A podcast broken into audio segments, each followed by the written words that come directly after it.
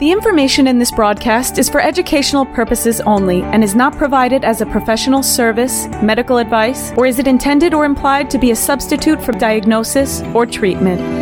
You are encouraged to confirm any information obtained from this broadcast with other sources and review all information regarding any medical condition or treatment with your physician and other appropriate healthcare providers. Hi, I'm Pete Levine. Welcome to Noggins and Neurons. Stroke and T B I Recovery Simplified. I'm a clinical instructor and clinical researcher. I've co-authored dozens of scientific journal articles about brain injury recovery, and I'm also the author of the book, Stronger After Stroke. I'm Deborah Battistella, occupational therapist, creator of the O T's Guide to Mirror Therapy, and an O T educator. I have a lot of experience working with survivors. Most of my clinical practice has been in a certified stroke center. Pete and I are especially interested in talking about what rehab, neuroscience, and clinical research all have to say about the brain and recovery. But don't worry, our job is to make this stuff simple. We're here to make it so that everyone, clinicians, clinical students, caregivers, and most importantly, the survivor, understands what it takes to leverage their great neuroplastic brain for recovery.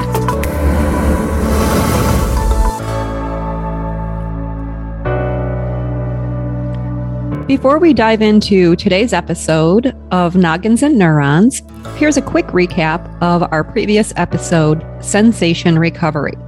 Pete and I talked about the role of sensation in movement, body awareness, and safety, the impact of sensation on quality of life, repetitive practice and sensation recovery, how to assess it and treat it. We also talked a little bit about documentation. Then we covered active and passive interventions along with a sensation recovery home program.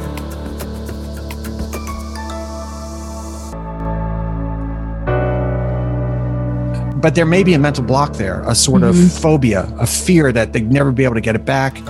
And you do see that in survivors. You go, Mister Smith, you know, we can fool around with balance training and we can fool around with grasp and release training. You have trouble opening and closing your hand, so that would be good. We can work on that. We can work on balance. But you were a scratch golfer back in the day. So if we put a putter in your hand and we get you to start to golf, you'll be working on balance and you'll be working on grasp and release. And we don't even have to worry about it because the whole system will drive itself. And then Mister Smith says, I never want to go back to playing golf because I was such a good golfer. And now you're going to come in with this, what? You're going to have like a putter return thing or something and stick an old putter in my hand. I don't want to do that. But if you can get him to turn that corner, all of a sudden the system starts to run itself.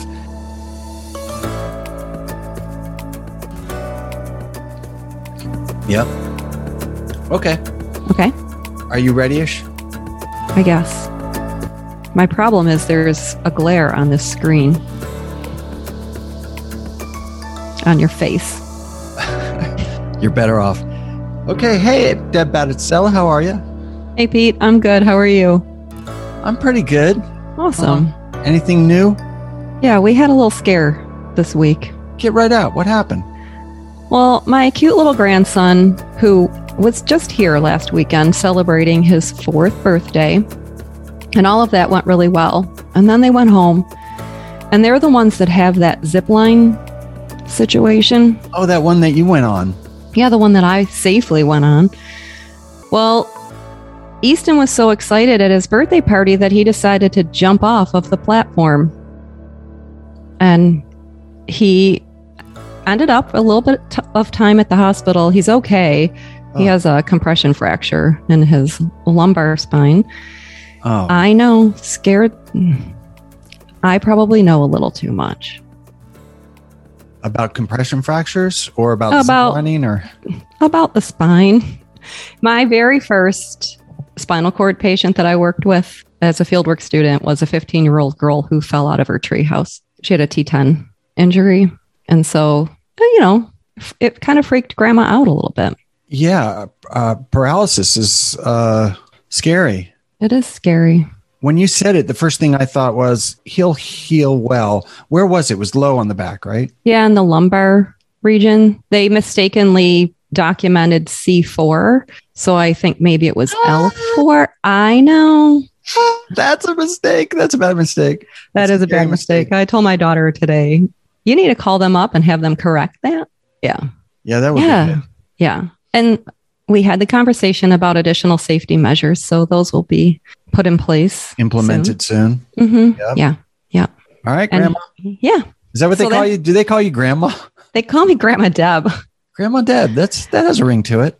Yeah. And another fun one, my granddaughter, the oldest one, she calls me the young grandma. Oh, that's the side you want to be on. It is. Yeah. What yeah. is the, is the old grandma like sixty-one? She's just a little older than me, but she might act a little older than me. I see. I mm-hmm. see. Yes, yeah. You are young acting. So that yeah. that's helpful. It is. So how about you?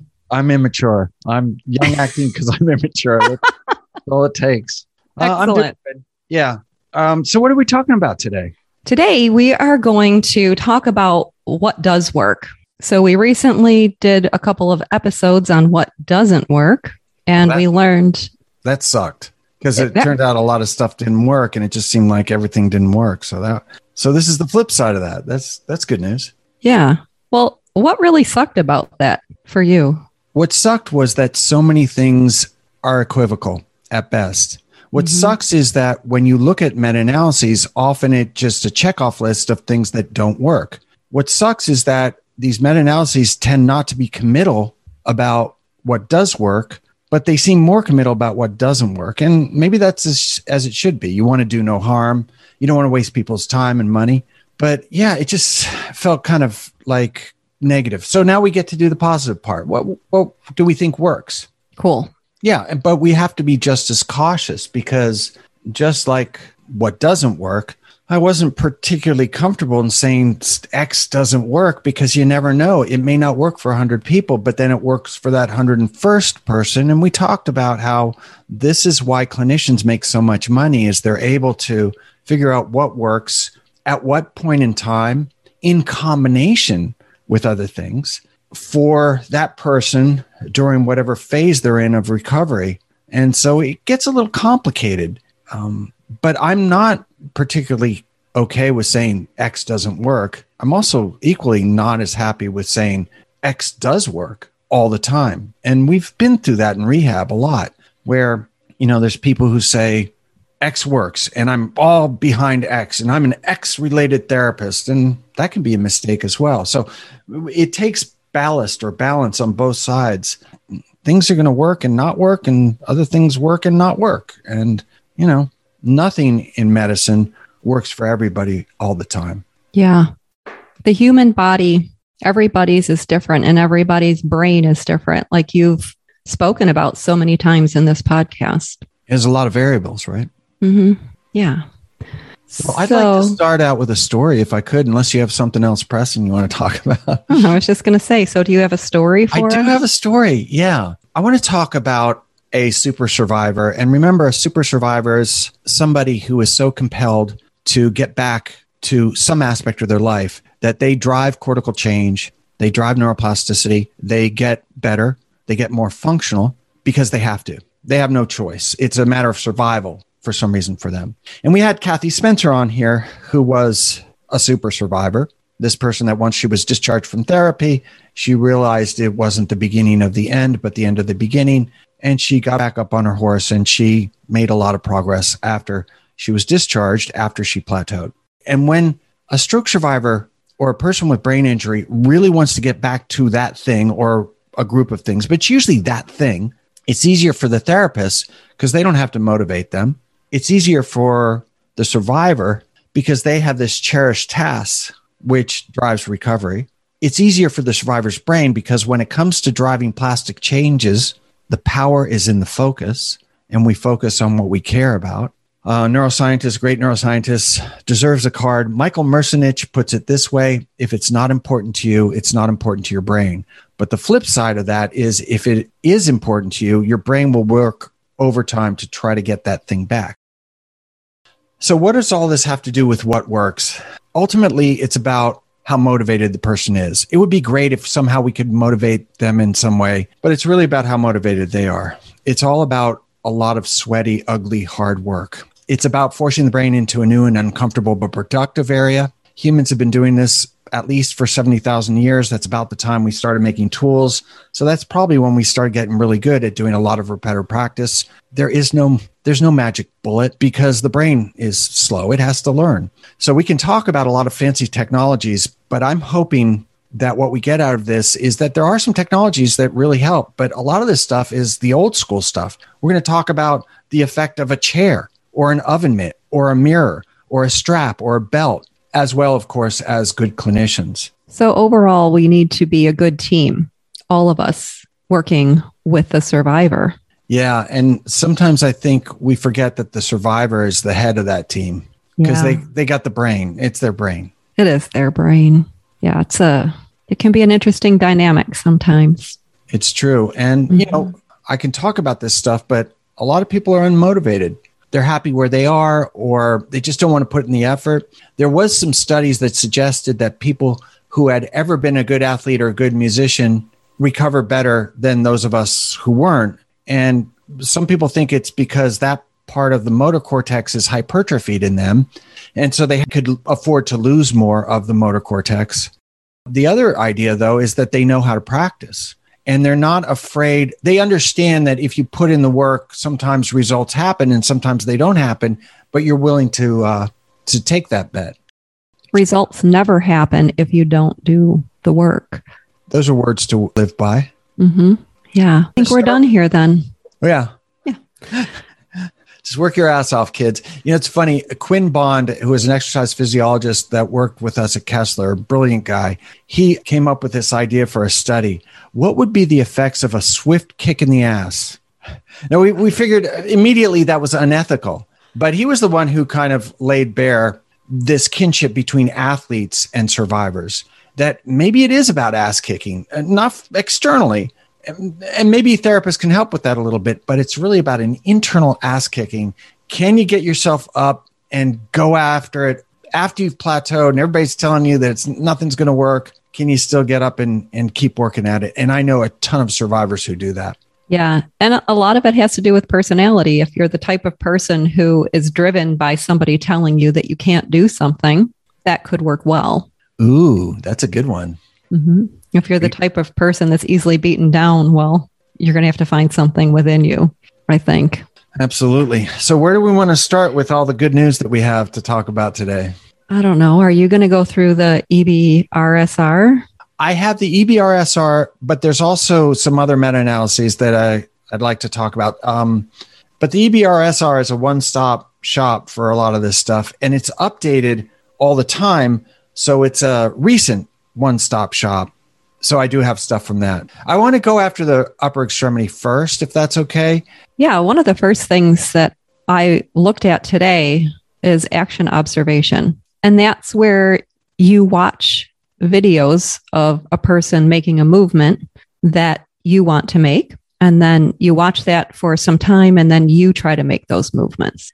And I know that we talked about that in a previous episode, but I think it's worth talking about again. So I found a study that uh, talked about that for the upper limb, and they actually did three different groups. So they had action observation, they had an active control group where they just received traditional therapy, and then they had people using a mirror box.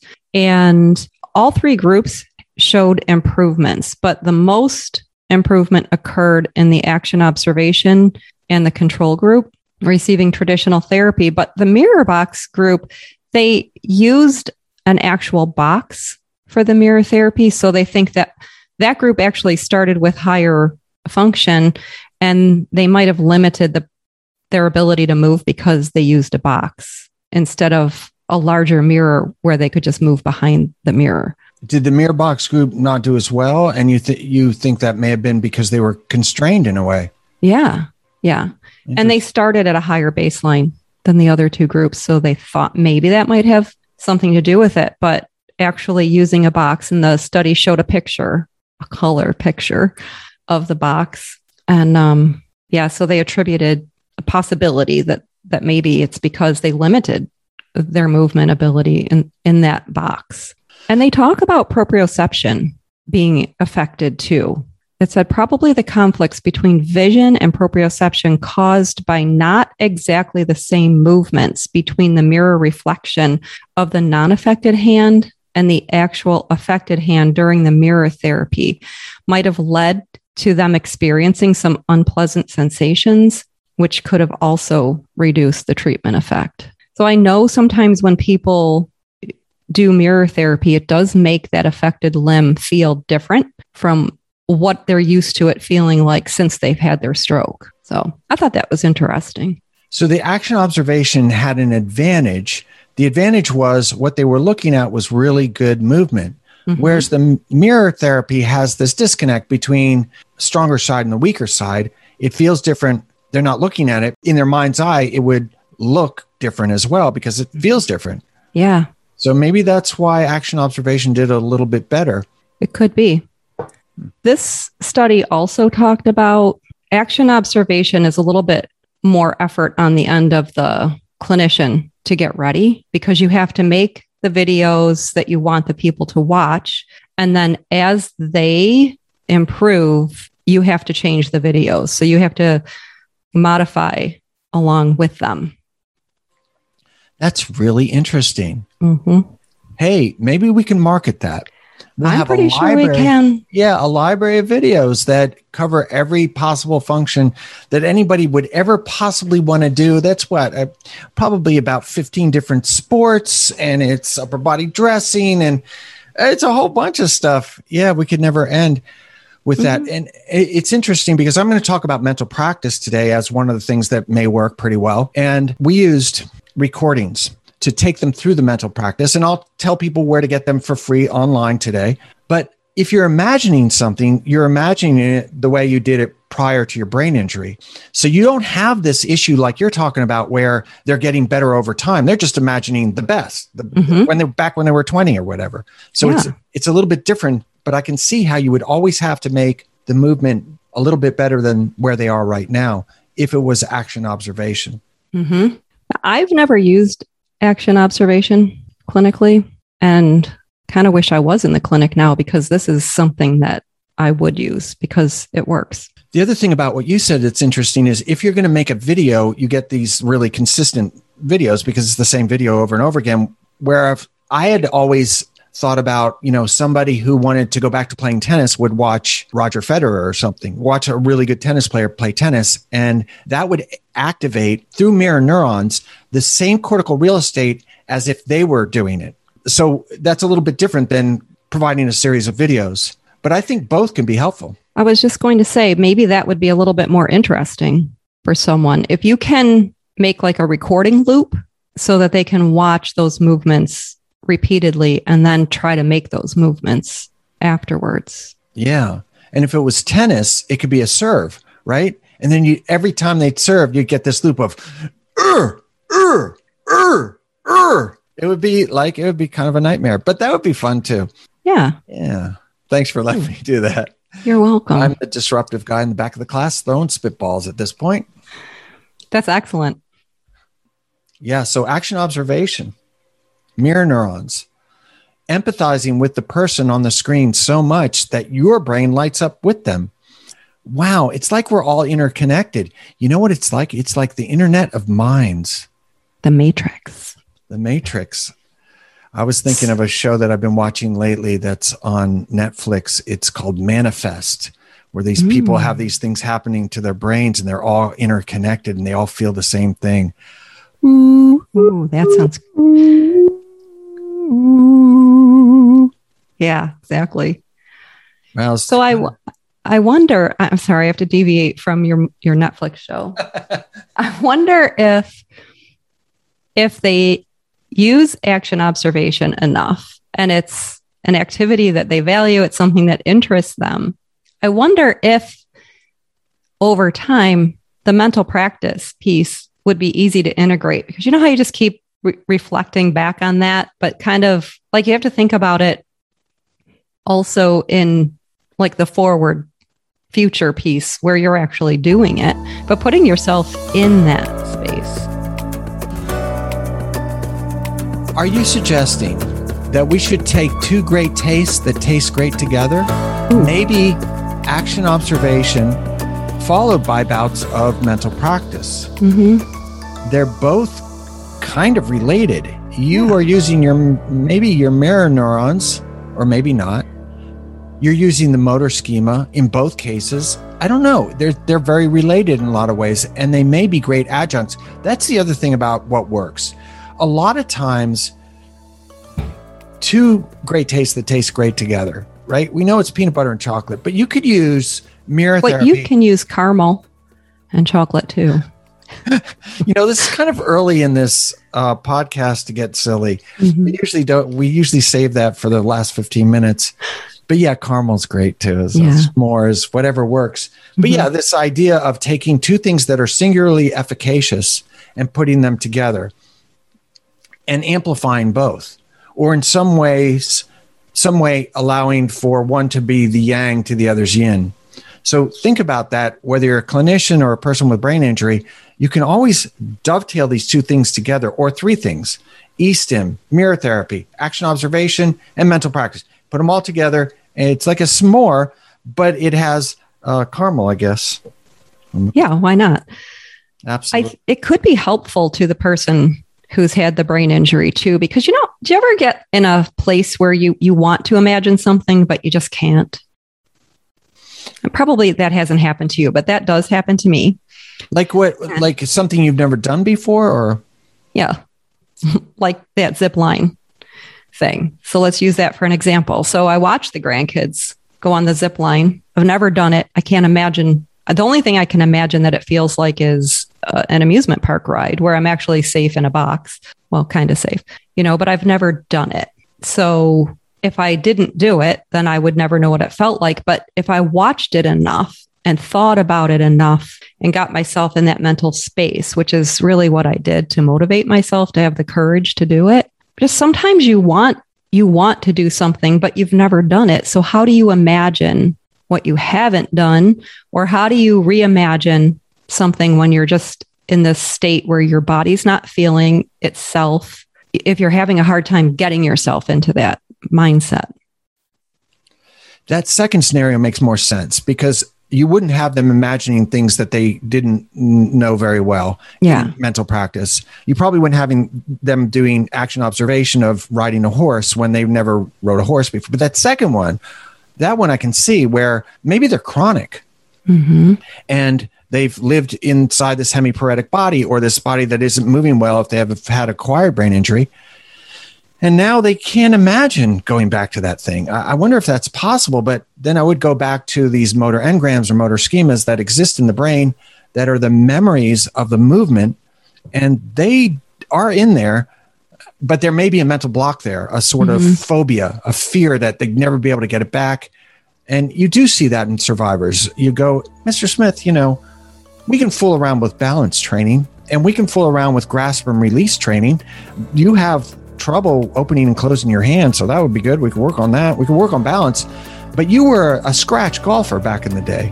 So if we put a putter in your hand and we get you to start to golf, you'll be working on balance and you'll be working on grasp and release, and we don't even have to worry about it because the whole system will drive itself. And then we can incorporate mental practice. And then Mister Smith says, I never want to go back to playing golf because I was such a good golfer. And now you're going to come in with this, what? You're going to have like a putter return thing or something and stick an old putter in my hand. I don't want to do that. But if you can get him to turn that corner, all of a sudden the system starts to run itself.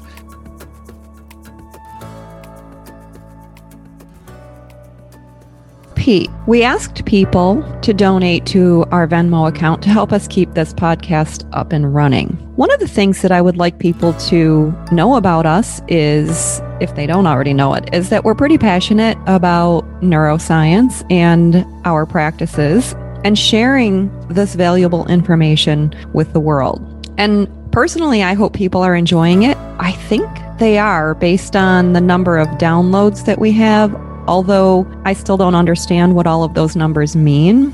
And one of the things we would like to do going forward is bring people more value through our interactions with them, this podcast, and, you know, just just making it easier for people to apply research-based concepts in their practices or their recoveries. So I think people might like to know that we're working on these things from the back end, and whether or not people donate, are able to donate, we appreciate them listening and sharing the podcast with others. What are your thoughts on that? That's true. Um, and we do have a Venmo account. Do you remember the address? I do. It's at Neurons. At Neurons. That's pretty simple. It is, and it's in our title. So if you want to help out, look, we do put a lot of work into this, and we want to keep it going. And, uh, you know, as Deb said, it's not the easiest thing in the world. Yes, we giggle a lot, and yes, we're having a ball doing it, but uh, we could use your support. The other thing is that a certain percentage, twenty percent, is going to go to the... The Brain Injury Association of America? That's it. And they help folks who have had a brain injury, family caregivers, and they also help medical professionals who do research and treatment. It sounds like a nice organization, and I'm glad that you told me about it. Yep. We want to support all people that have had brain injury, and we can do it through the podcast, but we also do it through a twenty percent donation of what we make if you donate at Neurons. Yeah. And we have goals for the future of this podcast. And one thing that we'd really like to do is be able to bring our listeners a little bit more. And the only way that we're going to be able to do that is if we have some funding behind us. Mm, that's true. Yeah. Okay, great. Thanks, guys. Yeah, thanks.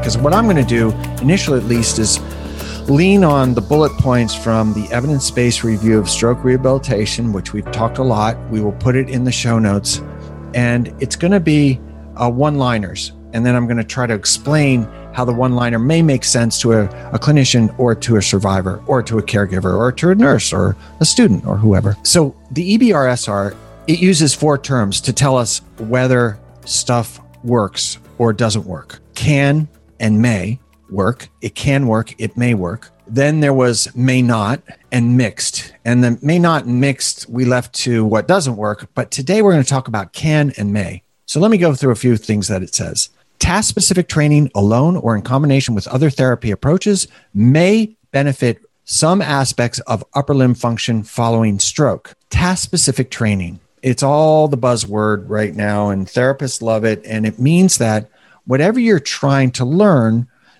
it should be focused on a task that's a real-world task. If you want to learn to upper body dress, you got to upper body dress. If you want to learn to feed, you got to feed. If you want to learn to play pool, you got to play pool. My only twist on that would be go after stuff that they really want to do.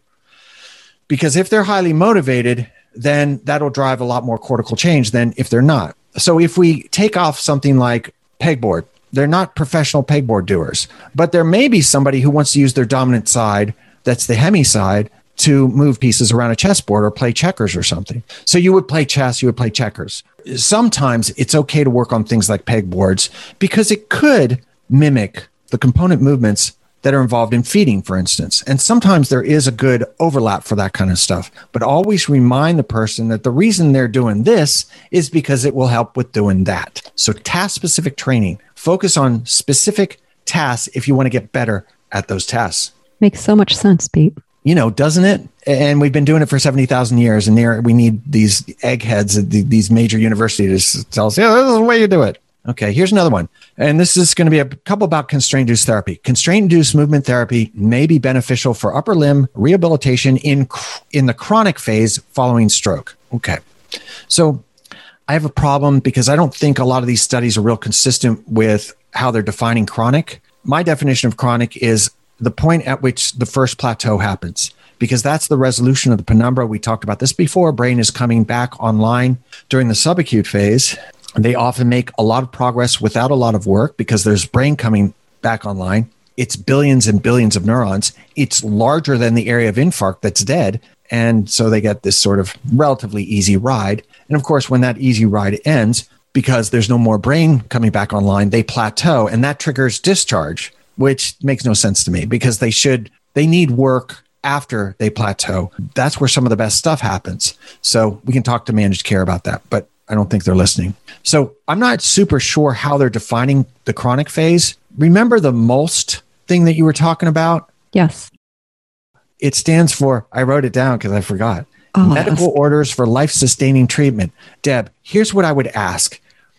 This says that it works during the chronic phase. The next bullet point from the E B R S R says modified constraint-induced movement therapy may be beneficial for upper limb rehabilitation in the chronic phase. So they both say chronic, but I'm going to ask you, keep this in mind. If I wake up and I see you as a clinician, please do some forced use. Not immediately. Give me a week. Let my brain start to come back online. You'll know it's coming back online because you'll see spontaneous recovery, and then start having me do some forced use, just a little bit, not zero to sixty the first day, but ease me into it. Can you promise me that? That's part of my most thing. I'll yes. talk to my wife about it too. Send yeah. me up to mm-hmm. Buffalo. I need Deb. And I, obviously I'm screaming. So I'm a, let's see, I'm a left hemi. My, my speech is okay. I'm screaming, I got to get to Deb. Send me up to Buffalo. Yeah. So my point is this, don't do intensive therapies during the hyperacute phase because that would be illegal, and the doctors would kick you out of the E R. Uh, and don't do it during the acute phase, broadly the first seven days. It, you want to ease into this stuff once they are, the penumbra is showing up. Once there's brain coming back online, you know it's coming back online because of spontaneous recovery. Yes, and because we, we've talked about this before, because you can actually cause more damage if you do too much initially. Yeah, you can make the infarct worse. Yeah, we don't want to do that. No. And we've seen that in animal models and in human models. So, but we do know, according to the E B R S R, constraint-induced and modified constraint-induced therapy seems to work in the chronic phase.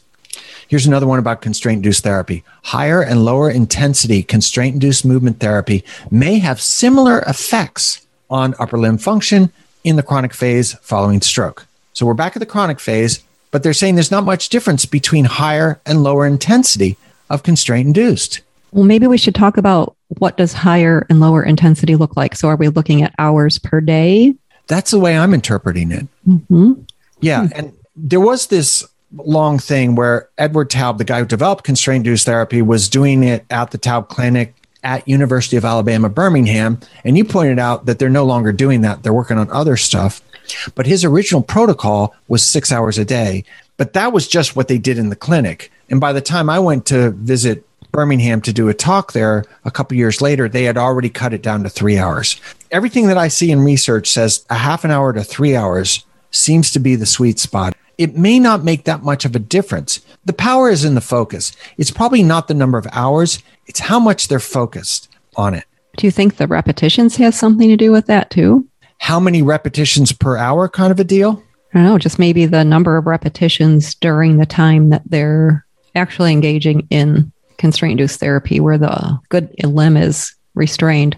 Yeah. So the real analog between constraint-induced therapy and the rest of the world is the world of athletes or dancers or musicians. There's a point at which you practice when you're not getting better. You're breaking down muscle. It's you're hurting yourself and you're hurting your ability to consolidate that stuff. Much of this stuff is consolidated while you're asleep. That's where neuronal connections are made.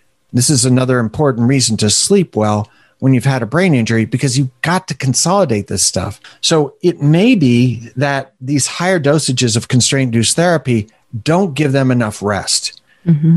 So I would say, yeah, more is better up to a point, but this is where the clinician's got to come in, because as you pointed out, everybody has a different brain. Everybody's a different age. They have different comorbidities. There's going to be a bunch of variables. Leave it up to a good clinician.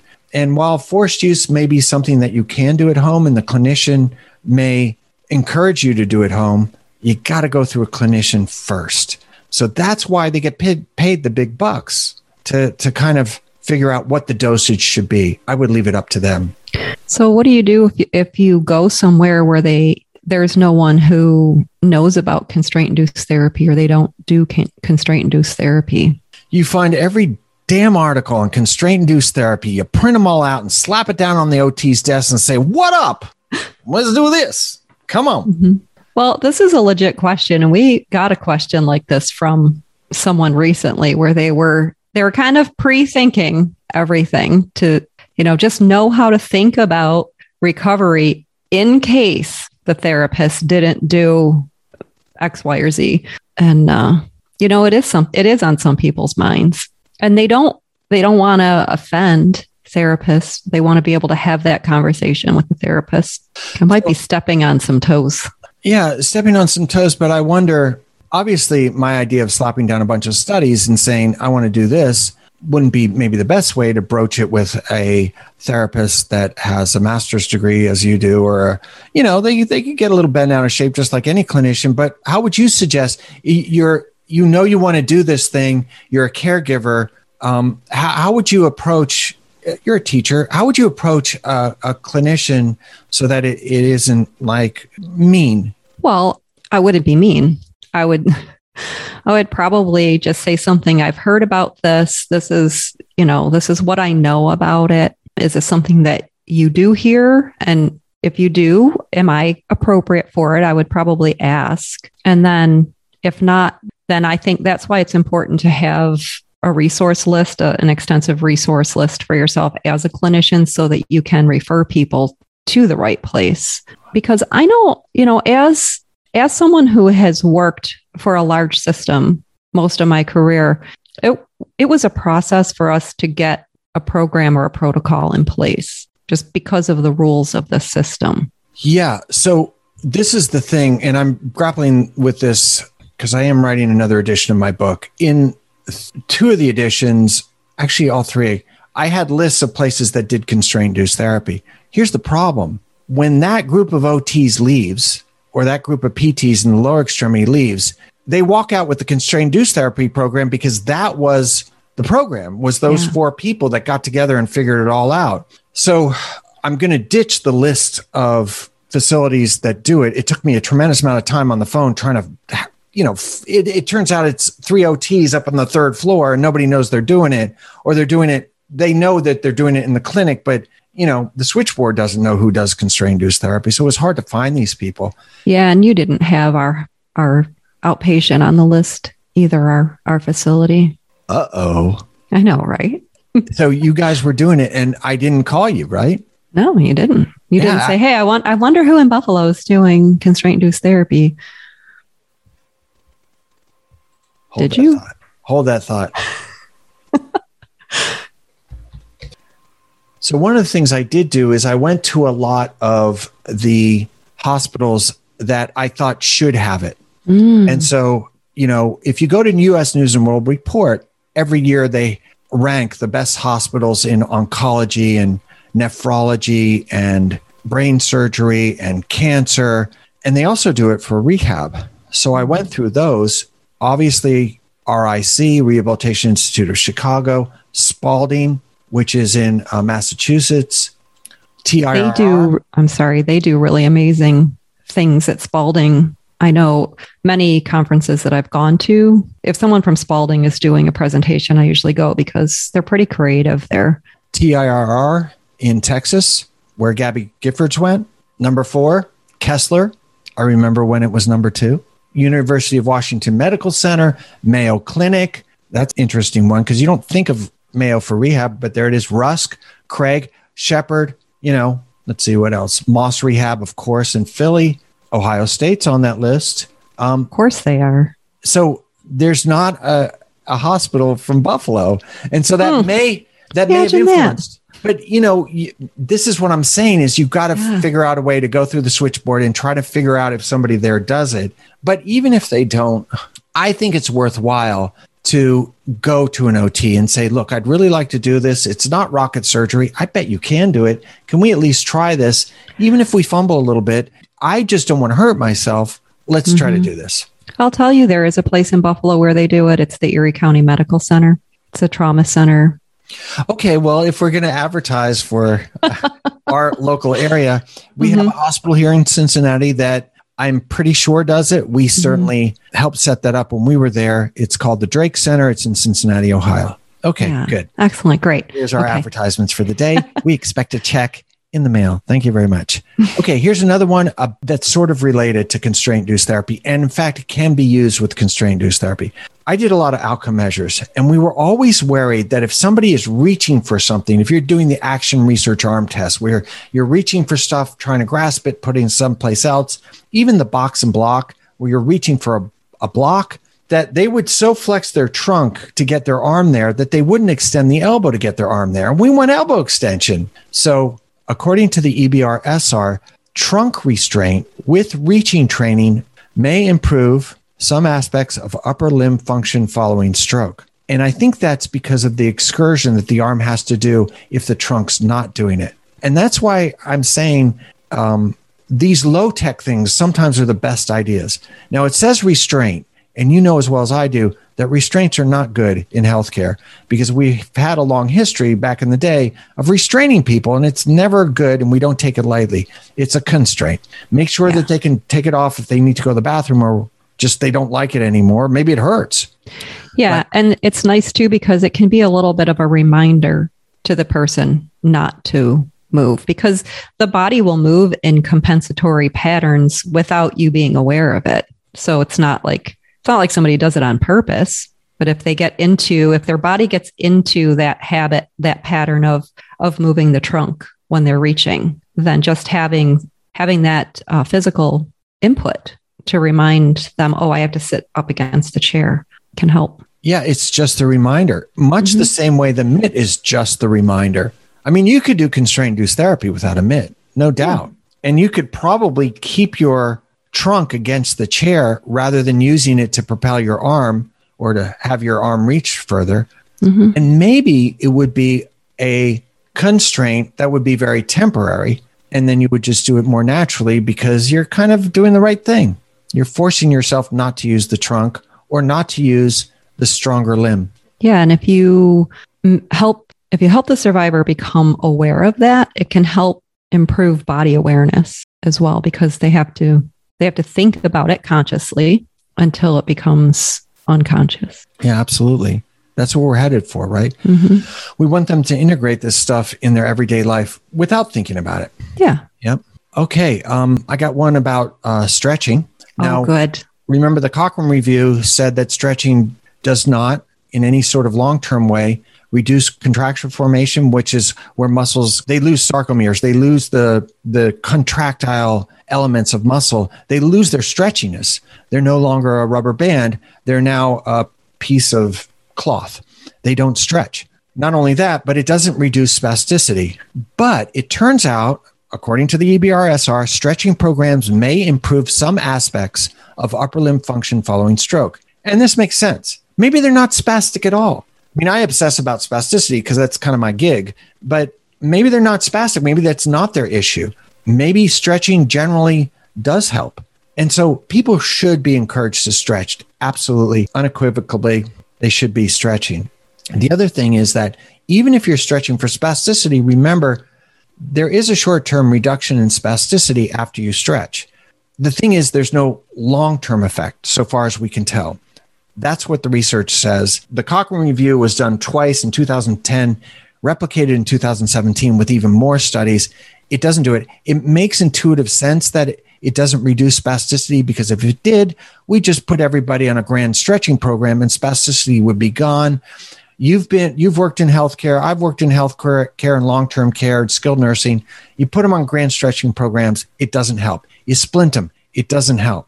So there are ways, if you want to go back to the episode about spasticity reduction or spasticity, our episode, you can find some ways to reduce spasticity in a real long-term way. But stretching doesn't do it. And I have to say, clinicians who go to patients and say, oh, spasticity, you should stretch a lot, to try to convince them that stretch reduces spasticity is inaccurate. If you want to say it'll impact spasticity in a short-term way, it will make you feel good. And it may very well stretch the muscles that are not spastic and they need to be stretched. There's a lot of good reasons to stretch. Just do not tell them that it's reducing spasticity or they won't get contracture if they do it. Because that, so far as we can tell, that's not true. Thank you for listening. that's the end of our public service announcement. Well, could I say that um, it, it's more of a prevention approach, right? And so the E B R S R says that it may produce greater improvements in performance of activities of daily living.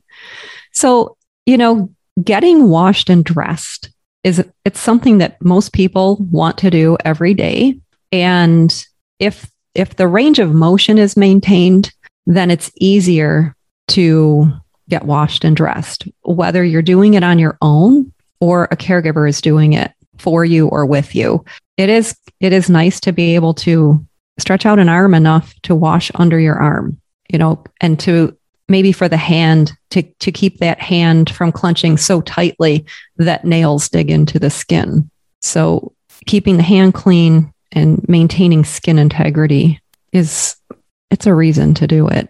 Okay. So a couple of things about that. Mm-hmm. Let's, let's debate this a little bit. Can we?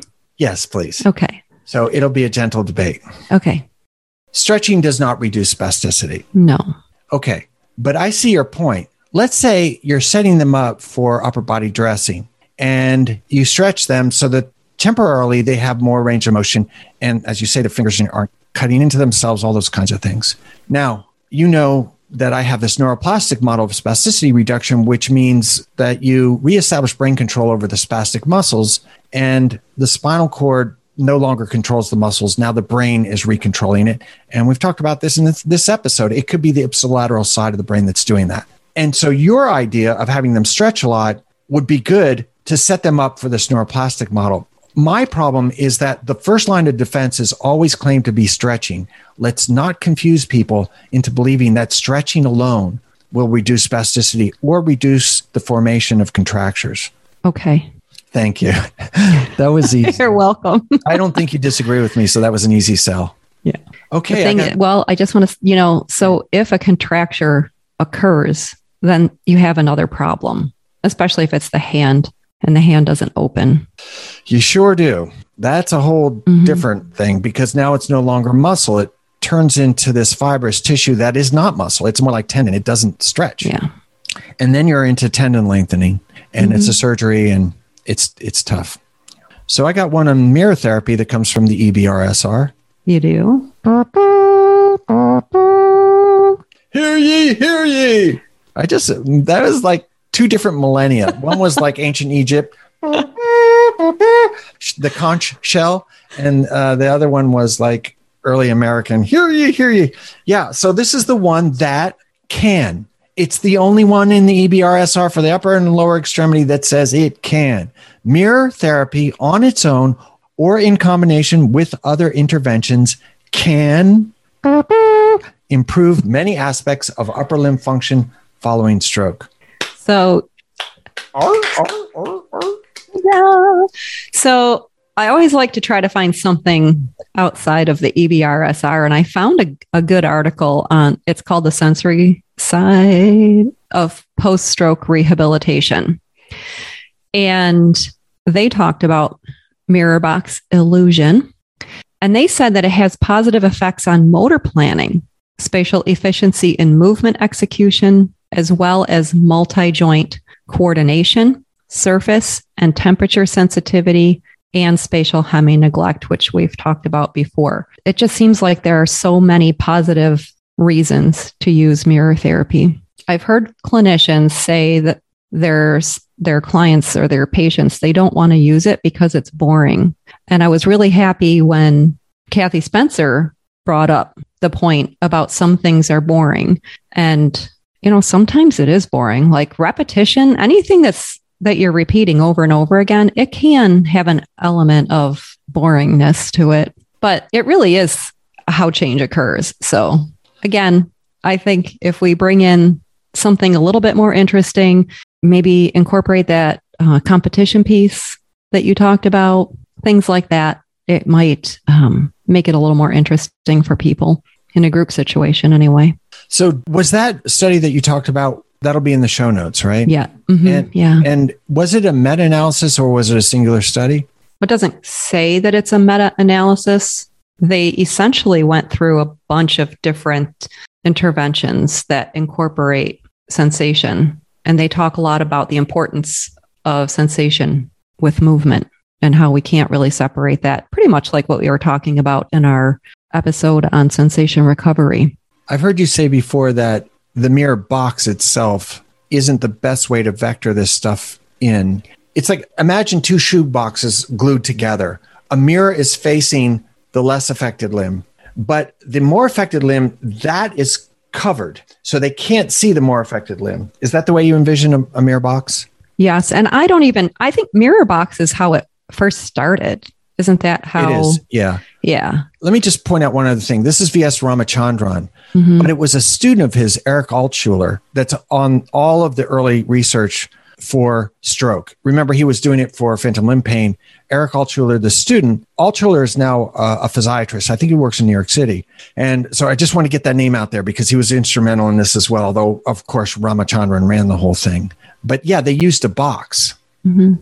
Yeah, and I think it's evolved over time now to just use a mirror. Ideally, a mirror that just has little feet on it and stands at a, a ninety degree angle on the table or the floor is what you want. And you can use different sizes. So if you have a larger mirror, the person can make larger movements behind the mirror.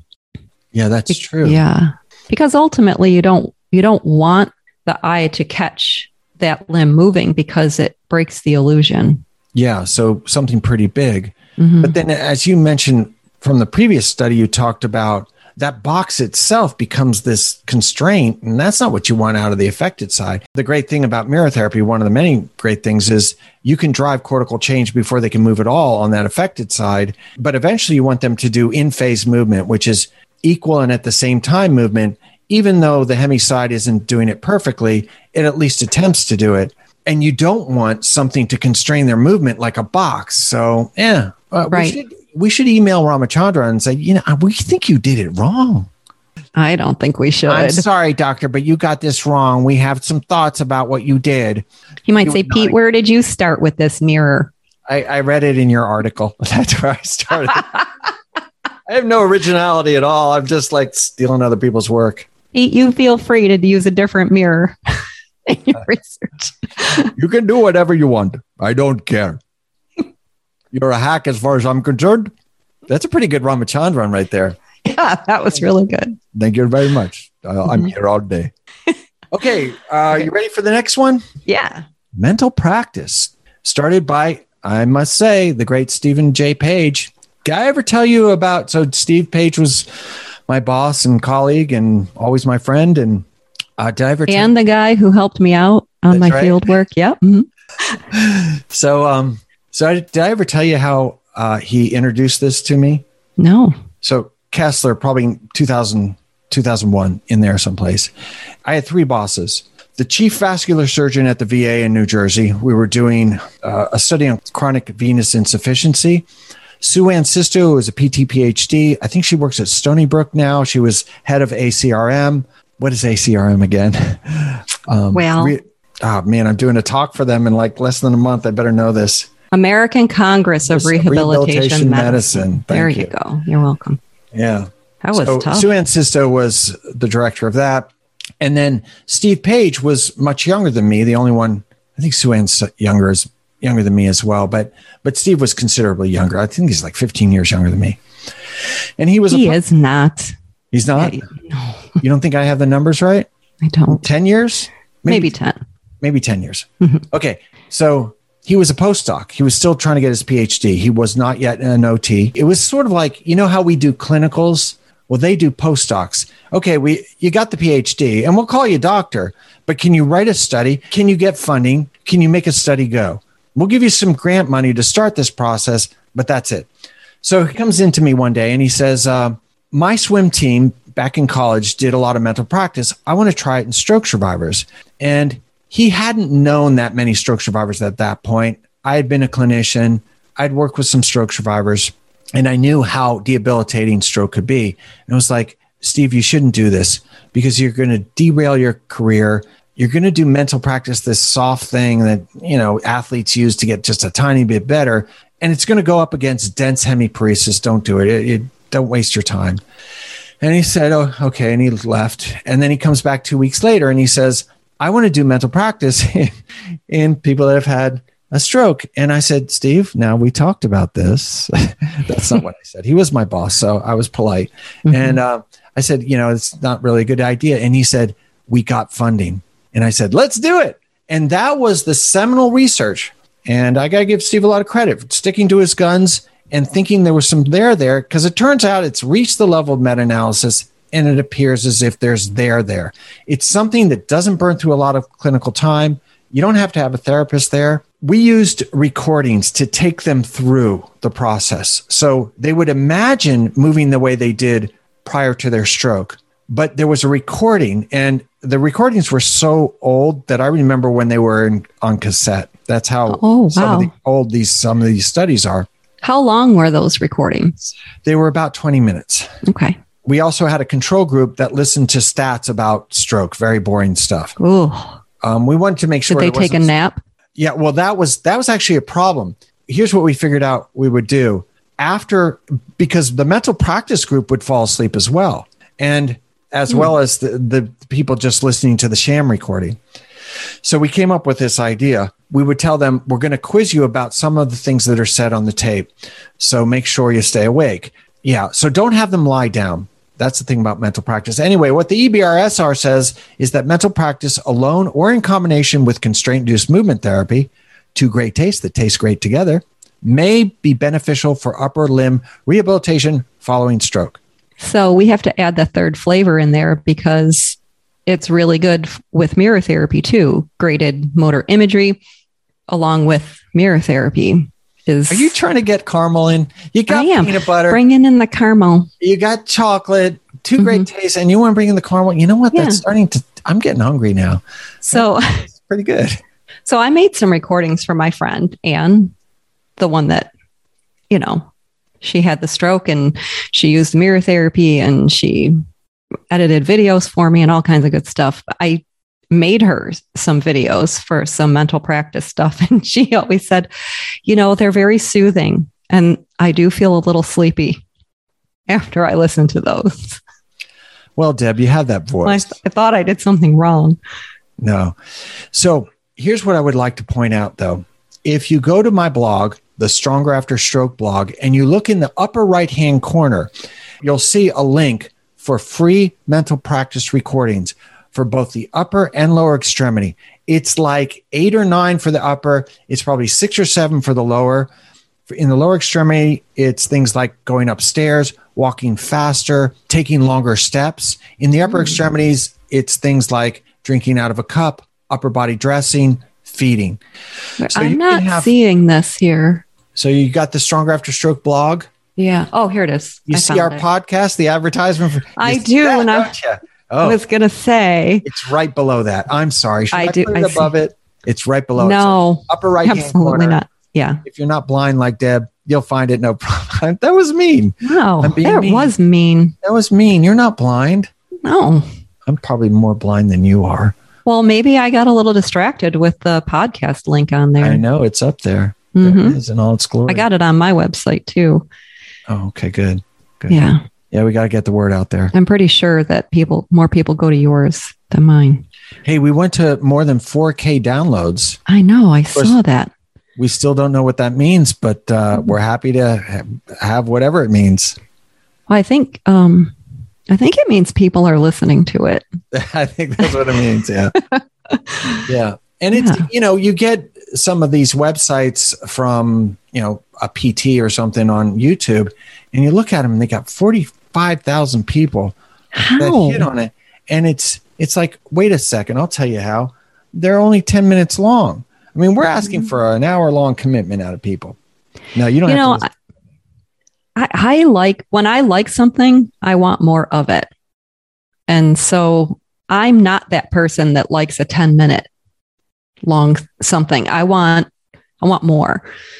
So hopefully it must be people like us that are listening to this. Yeah. And the other thing is, I think video is a lot of these things that therapists are doing online. It's for people that have had a brain injury. Mm. And I've done talks to people with brain injury, and they're often very bright and they know what's going on. They got no problem. um, but their attention span is a little bit shorter.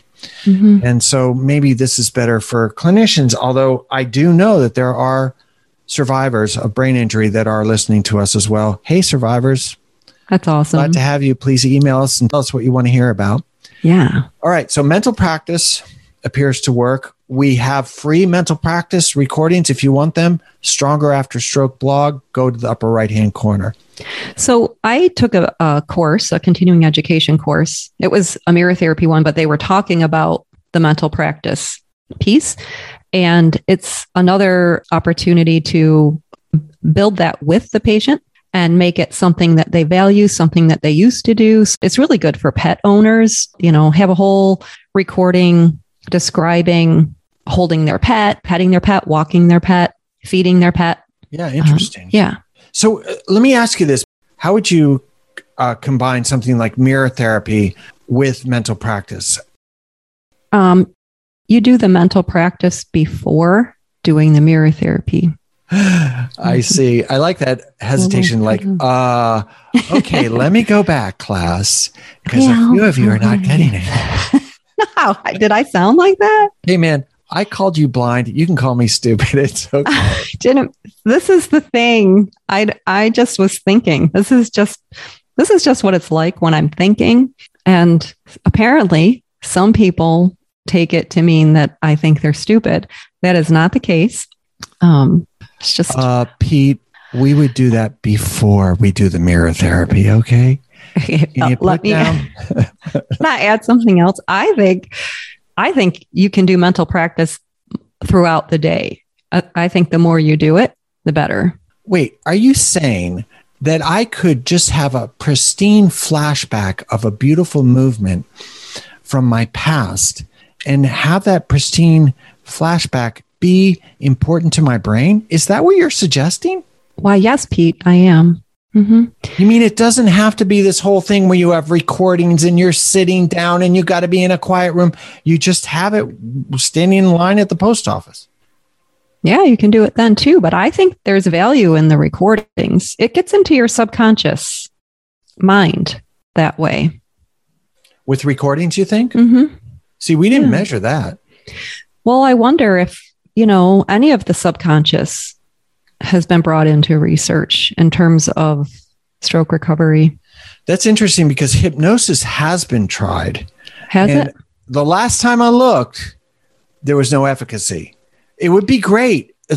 Imagine if you got somebody hypnotized and you mm-hmm. said, it's twenty years ago and you walk perfectly. Now get up and walk. And the guy gets up and walks because he's hypnotized. And Ooh. yeah. Yeah, I don't know about oh. that. Well, I think if you listen to those recordings every night before you go to bed or every morning when you wake up, that it, it can be a little bit of self-hypnosis. And it's not a bad thing. Yeah, a lot of mental practice is about accessing the motor schema.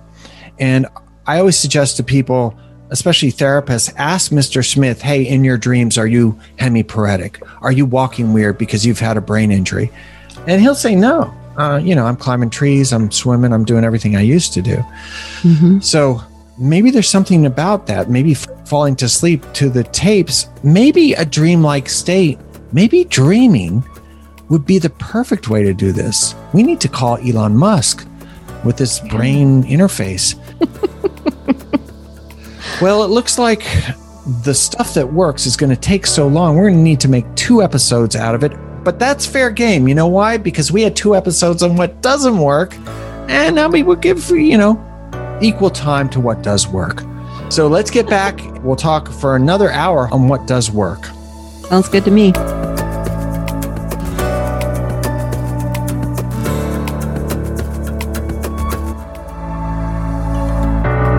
Thank you so much for listening to this episode.